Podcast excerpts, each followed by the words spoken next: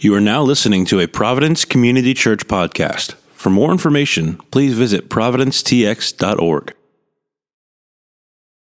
uh, the Bible says. And so this morning, we're going to be starting a two part series on gratitude. As we close out Jonah and move into getting ready to move into Advent, we wanted to create a, a segue that was nice. And so we're going to be talking about gratitude this morning. So if you have a Bible, uh, we're going to be in Colossians chapter 3, verses 15 through 17. If you don't have a Bible, there should be one located in one of the seats in front of you. Uh, if you don't have a Bible, you can call your own. Consider that a gift from us to you. You can keep that. Again, we're going to be in Colossians chapter 3, verses 15 through 17. If you can and are able, would you please stand for the reading of God's word?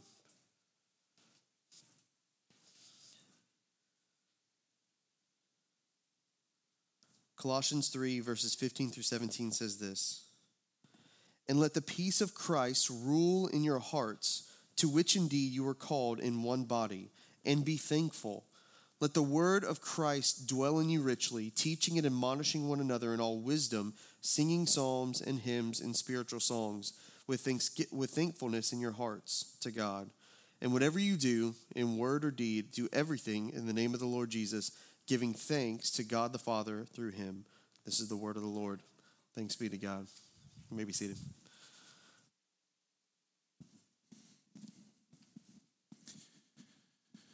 Good morning, everyone. Good morning to you. Glad that you're here. If it is your first time, like Ty said, we're glad you made us a part of your week. We're really, really hopeful that you enjoy your time with us this morning. My name is Kort, and I'm one of the pastors here at the church. Uh, and we have uh, finished up our series through the book of Jonah in the fall. We've got a couple weeks we wanted to work through three verses in Colossians and focusing in on gratitude as we're getting ready for Thanksgiving this Thursday. We want to talk about uh, gratitude together. But uh, the reason for the decision to talk about gratitude is not just seasonal. I also think it's uh, culturally appropriate. It's, uh, it's helpful for us right now, where we are in our time and in our place. And I say that because if there is a uh, society wide struggle, it's a society wide struggle with things like resentment, bitterness, entitlement, and uh, all of these different illnesses have an antidote, and their antidote is in gratitude, gratefulness toward God. And so I want to talk a little bit about that um, through the book of Colossians. Now, I wanted to mention a few things before we pray. Uh, and, and really, at, its very heart, we have to ask ourselves why do we fall prey, um, not just individually, but maybe even societally, corporately, to things like resentment or bitterness?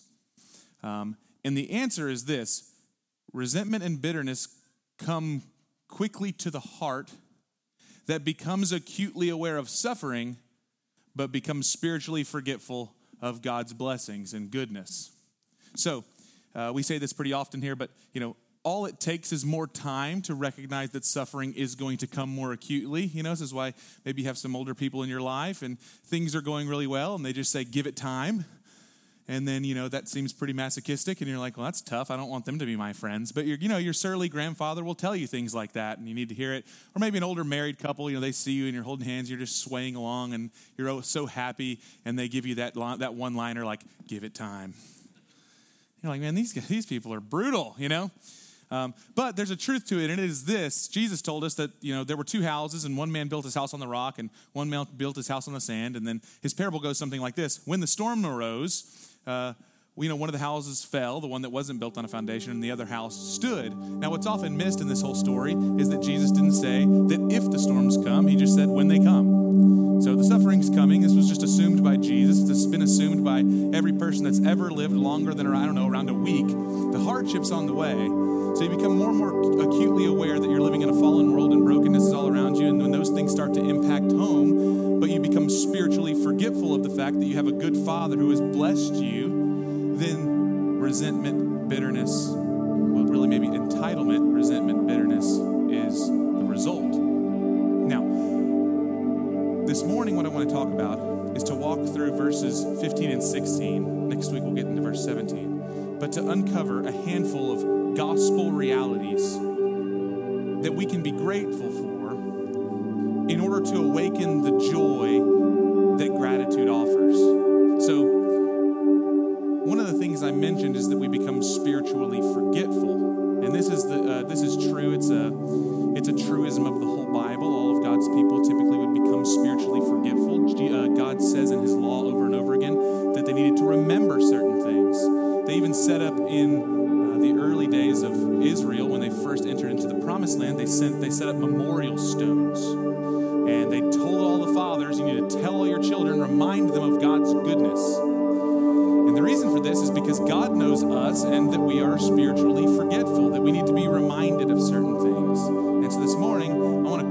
attention at least three gospel realities from this text. And what I mean by gospel realities are things that were purchased for us by Christ's perfect life, vicarious death, and powerful resurrection that are true for you because of who Jesus is and what Jesus has done, even in spite of who you are and what you've done. And that when these things land on the heart and we recognize them for what they are, that what should ensue is gratitude that leads to joy.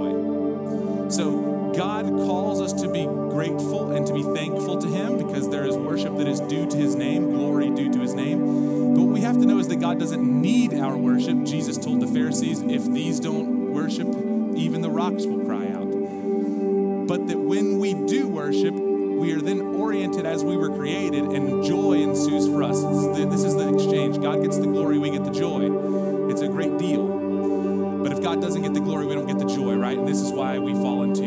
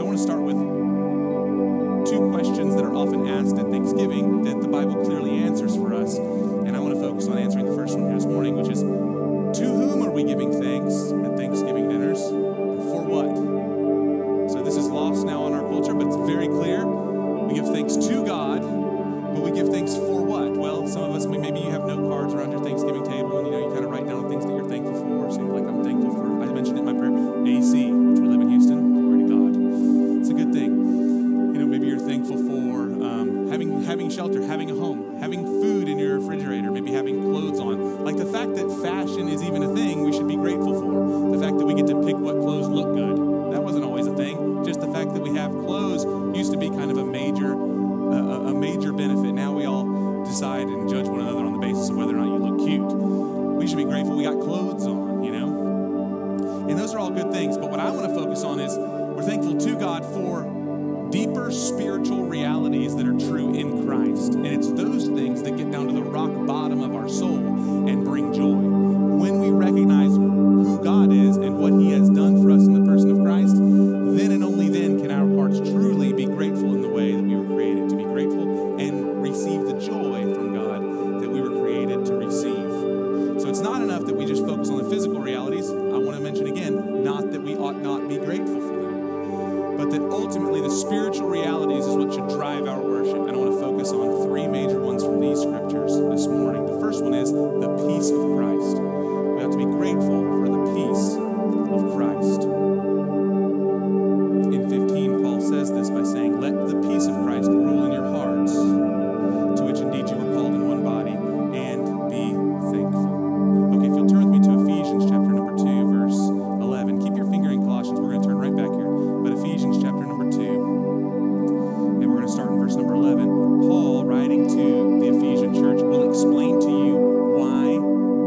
to be grateful for the peace of Christ by telling you what exactly he means by the peace of Christ. What does it mean that the peace of Christ has been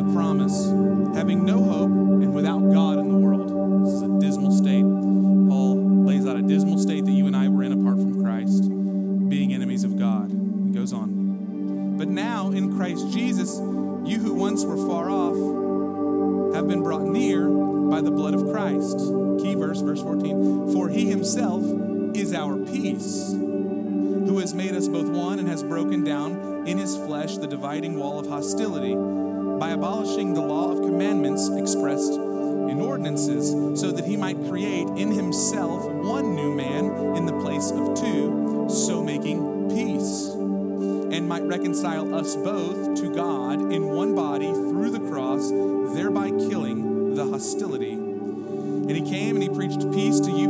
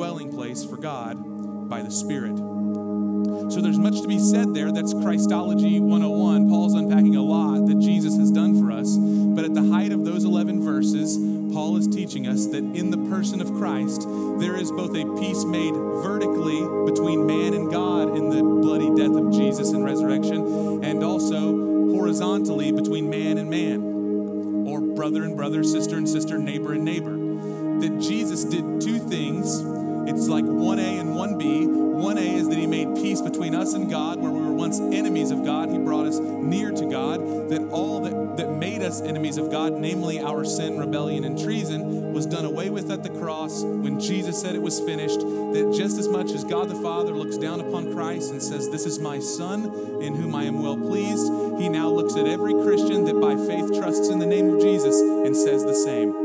You are now made at peace with God in Christ. You're no longer an enemy, but you're a son or a daughter. He's welcomed you in. And in so doing, he not only did this, but he made peace between brothers. They're no longer a Cain and Abel slaying, where Cain could say, Am I my brother's keeper? But now in Christ, through the slain Son of God, we now no longer are at enemies between each other. Now, human beings have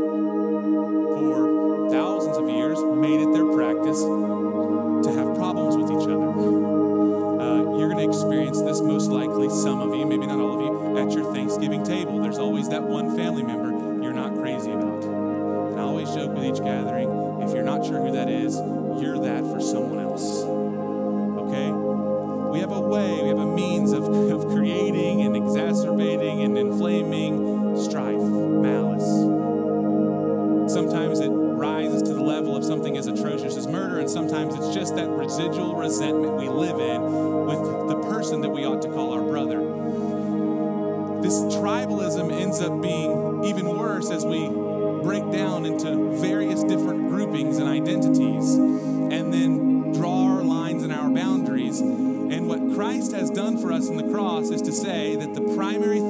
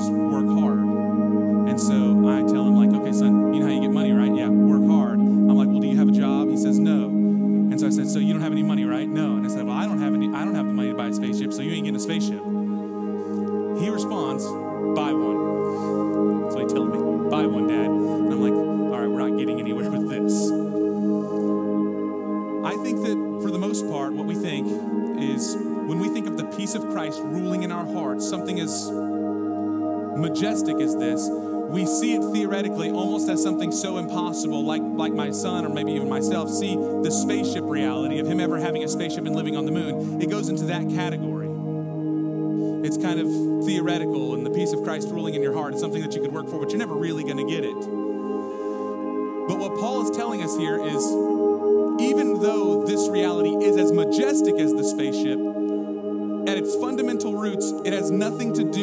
effort or earning or payment that you could ever have.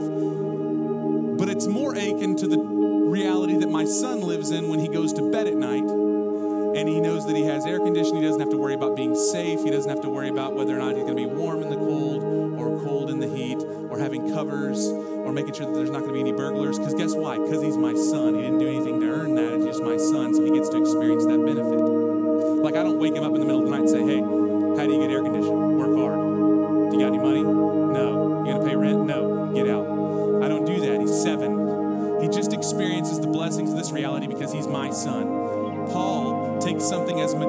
as the spaceship, but puts it into the category of you just get the peace of Christ because you're God's child now. That's the reality for you because of what Christ has done. And now you have a dad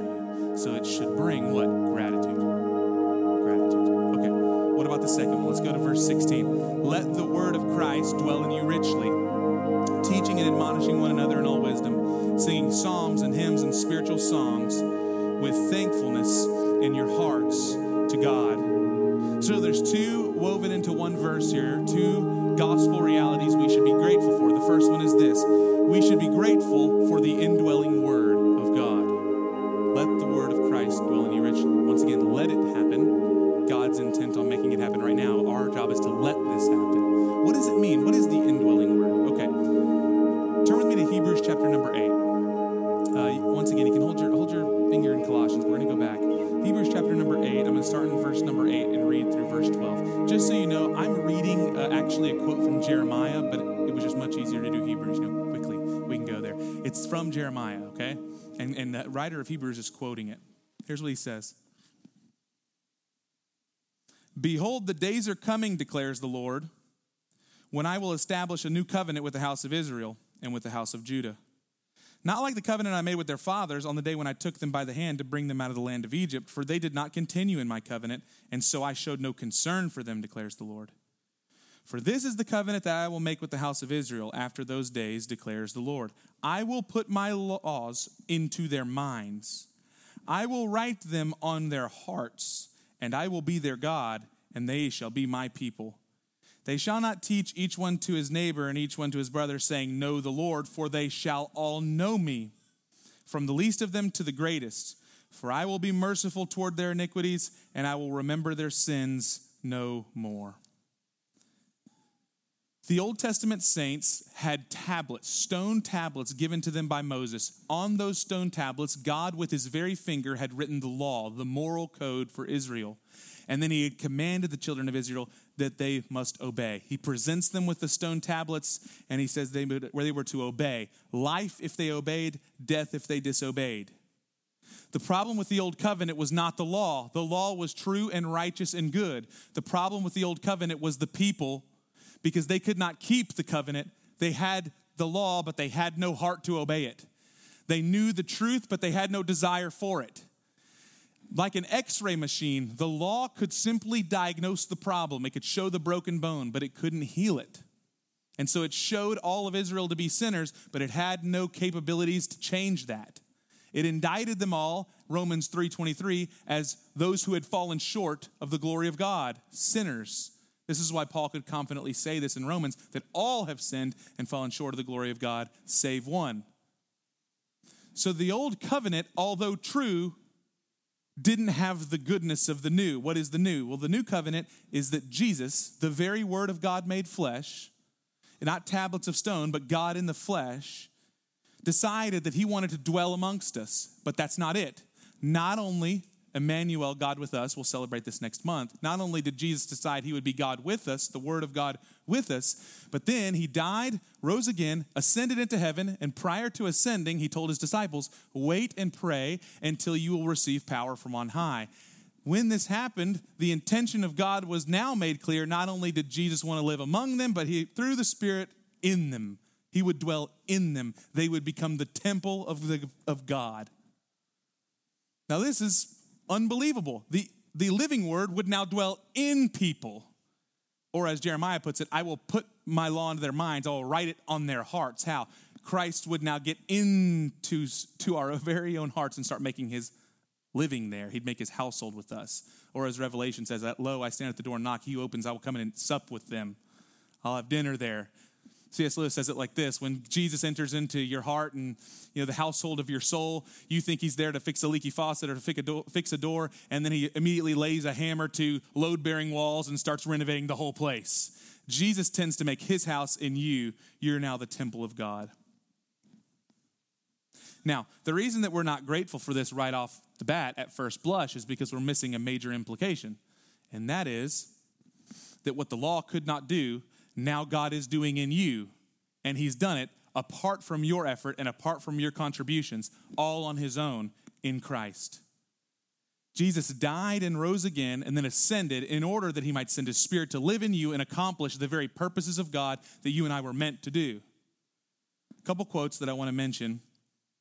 One's from John Bunyan. He's the guy who wrote Pilgrim's Progress, and he says this Run, John, run, the law commands, but it gives me neither feet nor hands. Okay, so he's describing the law. It says, run, run faster, run faster, but he has no feet, no hands. Do better, do better, no ability to do it. But listen to what he says. Better news the gospel brings, it bids me fly and lends me wings. The gospel calls us higher and then gives us a greater gift. So the law called us, this is why Jesus could say things like, You have heard it said that if you commit adultery, that you deserve to die. But I say, if even in your heart you've lusted, then you've already committed adultery. So he raises the standard in the gospel. And now everybody's saying, well, who could even be saved? Well, he also died for us. Where the law gave us the x ray machine, the gospel gives us the great physician. The law didn't give you feet or hands to run or do. The gospel says, fly, and you still have no feet or hands, and then puts wings on you. That's what Christ has done in the gospel. Augustine said it like this in his confessions. He said, God, grant what you command me, and then command whatever you will. So he understood if God grants the strength, he can command anything and it'll be done. So he said, just give me the strength and then I don't care what you ask me to do, I'll do it. But you got to grant that I, that I actually am able to do it. This is what the gospel does. Christ not only commands us to live lives that are supernatural, like love your neighbor, and then guess what else Jesus said? Love your enemy. That's supernatural. But then Jesus says, and I'm going to come live inside of you in order to make that happen. That's the gospel. I'm going to start to, I'm going to indwell you, and I'm going to start to change you from the inside out. Another way to put it is this every time you and I now read the word, we read it differently than the old covenant saints because we read it with a new promise when you and I read the word, like we have this morning, and like Kyle got up here and read the word, and you, we were speaking it together, what we're doing is reading the word with the promise that the Holy Spirit, the very living word of God, is dwelling within us, sowing the seeds of that word into our hearts that there might bear fruit in us. That God is actively engaged and working for our sanctification. That which God commands you to do, He's working out in you through the power of His Spirit every single time we read the scriptures. Now, this is the reason that you're going to be grateful for this is if you start thinking about it boots on the ground. You walked in this morning and maybe you had coffee and you didn't feel a single Holy Ghost goosebump while we sang. You argued with your wife this morning, you yelled at the kids, you kicked the cat. If you don't have a cat, you kicked the air. You stubbed your toe, you're frustrated. This week was not a great week. You'd said the things you ought not to say, ought not say. You didn't say the things you ought to say. And guess what? You walked in here and you mouth the words almost seemingly meaninglessly, right? And here's the promise of God. Because the Holy Spirit indwells you, if you're a believer, that God was doing the work that you and I are too lazy, too weak, too feeble, too indifferent to do, God's doing the work because He's that good. Isn't that incredible? Now, you might be saying, Kort, don't say that. Tell people they need to work harder. Don't, don't let them just sit by. No, listen to me. God's doing the work in you. The Bible says that. We have to say that. Now, does that just admonish, does that cleanse you from any responsibility? No. What I'm telling you is that the gospel truth is that you and I could never do what was necessary for the Spirit to live in us and do the work that is necessary for us to look like Jesus. God's doing that. He's doing that in you right now. He's doing that in you even whenever you cringe at something that I might say from the word. God's doing a great work in you. Paul said it like this in Philippians chapter 1 He who began a good work in you will complete that work. God is not the guy who starts a construction project and doesn't finish it. Like you and I, guys, wives, I know you get mad at us. You know, we start, you know, we start, we're, we're going to take the trash out. We've been saying that for three weeks. You know, and you get, fr- God's not that way. He started something in you, He is going to complete it. So, what should this do? Remember, gratitude. It should, when you get to the close to despair about your marriage, you need to know that God cares more about your marriage and the holiness therein than you ever could. Let the word of Christ dwell in you richly. Let him rule. Let him rule. Okay, last one here in verse 16. So, when the dwell, word of Christ is dwelling in us richly, what does he say we'll do? Well, we'll teach and we'll admonish one another in all wisdom. We'll sing psalms, we'll sing hymns, we'll sing spiritual songs. All of you songbirds, there you go, with thankfulness in our hearts toward God. So, if first we are to be grateful for the peace of Christ, if second we're to be grateful for the indwelling word, lastly, we are to be grateful for gospel community. We're to be grateful for the family that God has birthed us into. Now, I love this. It's perfect for Thanksgiving. All of us are going to go on Thursday, and you know what you don't get to choose? Your family. You know what I mean? So that's why we, we started this thing called Friendsgiving. Friendsgiving is the Thanksgiving with the people you would choose. Thanksgiving's the real deal, okay? That's the real thing. That's the one God chose, right? And that's why it's all fraught with weirdness. You got that uncle that's odd, you know, that's why, because you don't get to choose those people. That's who you're going to Thanksgiving with no matter what. Well, guess what? The family of God's the same way. Now, sometimes we have this facade where we think, but I still choose my church. Okay, yeah, you choose your church. God sovereignly chooses who's in the family, though. So listen to this there's that which is called the visible church, and then there's the invisible church. So the visible church is all of us and all the people that we see, but God judges the hearts and He knows everyone who is His. And guess what? When we show up to heaven, you don't get to say, I want to go Friendsgiving.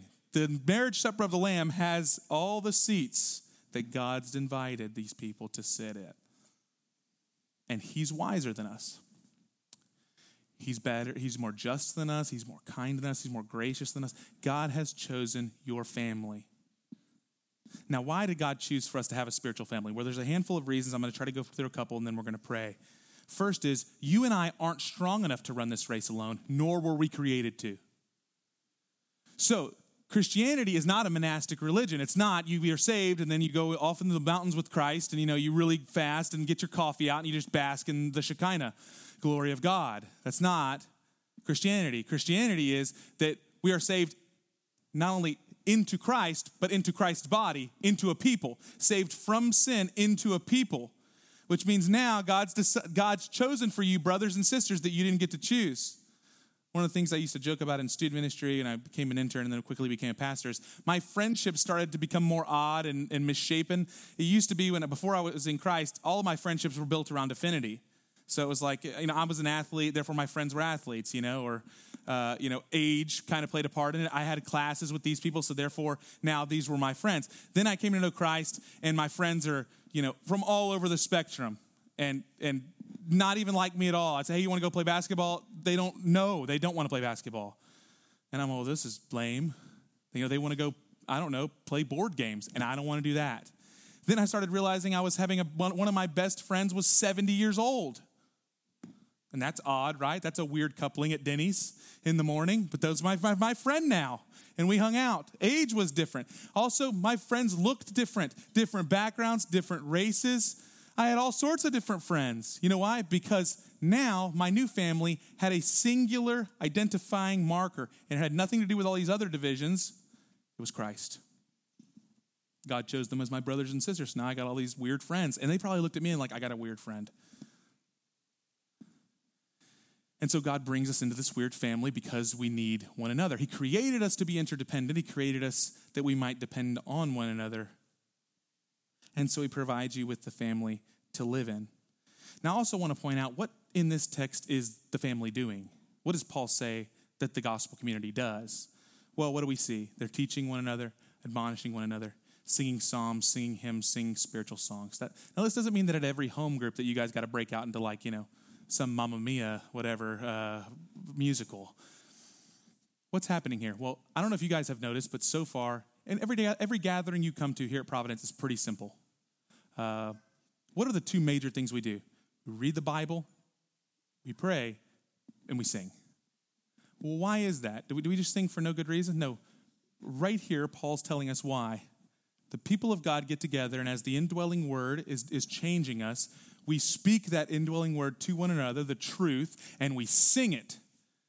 Now, you might be asking, why do you sing it? Well, one of it is, is a worship element, but I want you to, to understand singing is all about formation as much as preaching is. Preaching is formative as we preach the Bible, singing is formative. If you don't believe me, what do your children remember the most? The songs in the car when you're driving with them. They're like earworms, right? They start singing to you, and that's either a good thing or a bad thing, depending upon what you listen to okay? If you're like me and you're listening to the Black Album from Metallica, it's not great, okay? But we sing together because it's formative. We sing together because those are things we remember. And it's those truths that then start to embed themselves, not just in the mind, but into the heart, which bears forth fruit. Okay. So let's talk about why is it that we aren't grateful for these things? Well, I've already touched on one reason, and that's because we're forgetful. And we maybe, perhaps, we don't see it as the spaceship. We see it more as the things that are just every day. And I'm hoping that this morning you're seeing that these gifts that I'm talking about are like the spaceship. These are majestic things. These are deep things. These are wonderful things that you couldn't buy on your own. And God, in Christ, has provided them for you. But there's a second reason, and it's this not only are you spiritually forgetful, but you have an enemy who wants to do his best to cast the spell of forgetfulness on you. And so you have an accuser, and what does the accuser do? He longs for you to feel anxious, and he longs for you to forget that you have Christ who will rule your heart in peace. So he's after you in that way. He's after you to fan and to flame the anxiety and to blind you from the benevolent king that longs to rule over your life. The accuser wants to make you feel helpless when you find yourself in the depths of sin. The accuser does not want you to know that you have the indwelling Holy Spirit that will help you fight against sin and walk in obedience to God. He wants you to feel like this is always who you're going to be. You're never going to change. You're always going to be that person who continues to fall into that same thing. And He actually will maybe even surround you with people who will tell you that. But God has a different story here. He's provided for you in Christ, the indwelling word, and by his spirit, he changes us. And then lastly, the accuser loves to make you feel isolated. As a Christian, it's one of the th- number one things that the wolf does is he takes one sheep, he, he makes him stray away from the flock, and then he attacks that single sheep. There's more protection, there's more care, there's love in the family. So the wolf knows that he can't attack the flock, so what will he do? He'll draw one sheep away. He wants to isolate you. And so this morning, my prayer is simple and it's this I hope that this morning is a reminder, almost like Christmas Day with our kids. What do we always do at Christmas Day? Your kids are all around, your grandparents are there, and grandparents, you guys are giving all these children more toys than they could ever do anything with, and it frustrates us because we don't know what to do with them. So we end up in the, attic and we step on them, but, but the kids are happy, right? They're getting, and my kids, they're like opening, they have so many toys, they're like open a toy and then they just toss it aside. Next. You know, and so what do you do as a parent when they do that? You stop them and you say, What do you say? Thank you, right? That's what you always do. If you haven't been doing this, you got to do this, okay? It's important. What do you say? Thank you. What are you doing? You're orienting the heart of your child to remember what was given to you was given to you by someone, not, and you didn't do anything for it, right? They love you and they gave you this, so there needs to be gratitude that's given. Now, here's the difference. Human beings, we long for that kind of approval. So maybe we're like, you know, we got that grandma that if your kid doesn't say thank you, then you're going to get that like passive aggressive Facebook post or note later. So you maybe have that that uh, motivation. God doesn't need our thank yous. He knows we need it. It orients us back to the creature creator relationship so that we might actually get the joy so the, the gratitude is not because God's just like, yeah, yeah, yeah, praise me. It's that remember, when God gets the glory, we get the joy, and the inverse is true. So the gratitude is us being God's calling to attention his goodness, not to make much of himself as though he needed it, because even the rocks will cry out. He calls attention to his goodness so that you can drink from the well of his goodness. And so this morning, I pray we would hear the Father's voice. What do you say? What do you say? That's what he's after. And again, what's he after it for? For you? Or for him or for you? He's going to get the glory, friends. This is for you. What do you say? If you'll stand to your feet, I'll pray for us.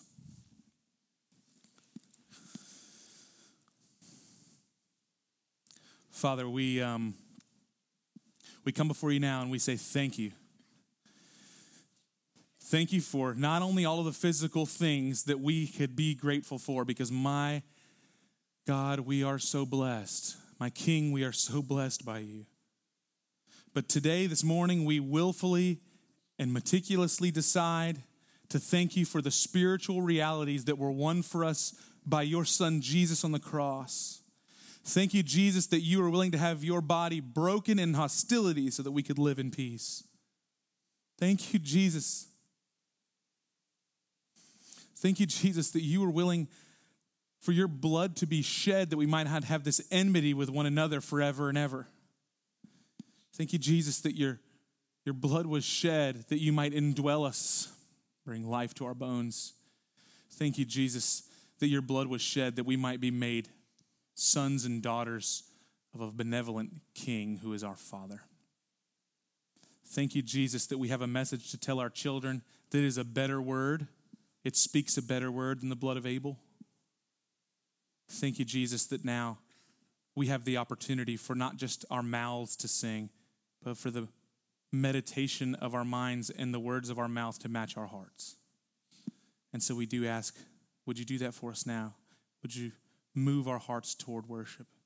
Bring our attention to that which we should be grateful for and change us from the inside out, we ask in Jesus' name. Amen.